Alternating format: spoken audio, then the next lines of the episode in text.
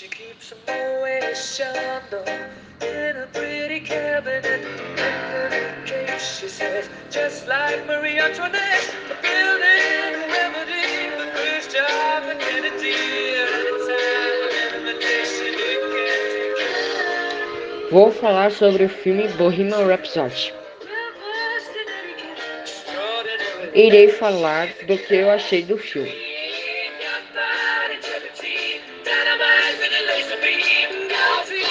A primeira diferença entre o filme e a realidade em, rea- em relação à banda envolve o baixista John Deacon.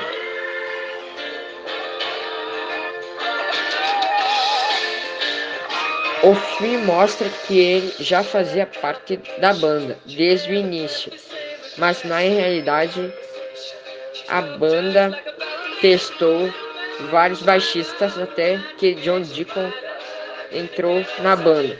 Ele só se tornou membro da banda no ano de 1971.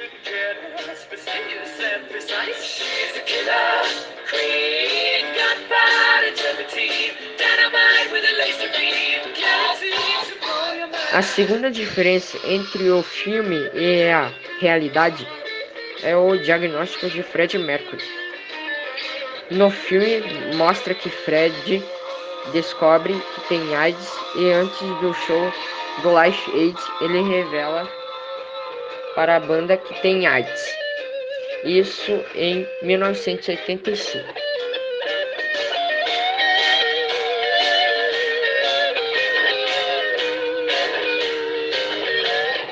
Mas na realidade, Fred descobre que tem AIDS no ano de 1987.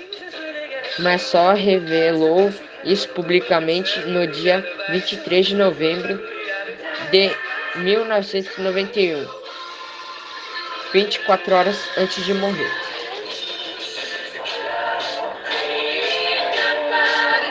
Agora vou falar sobre o show Life Aid que no filme é mostrado que o show marcou o reencontro da banda. Mas não foi isso que aconteceu.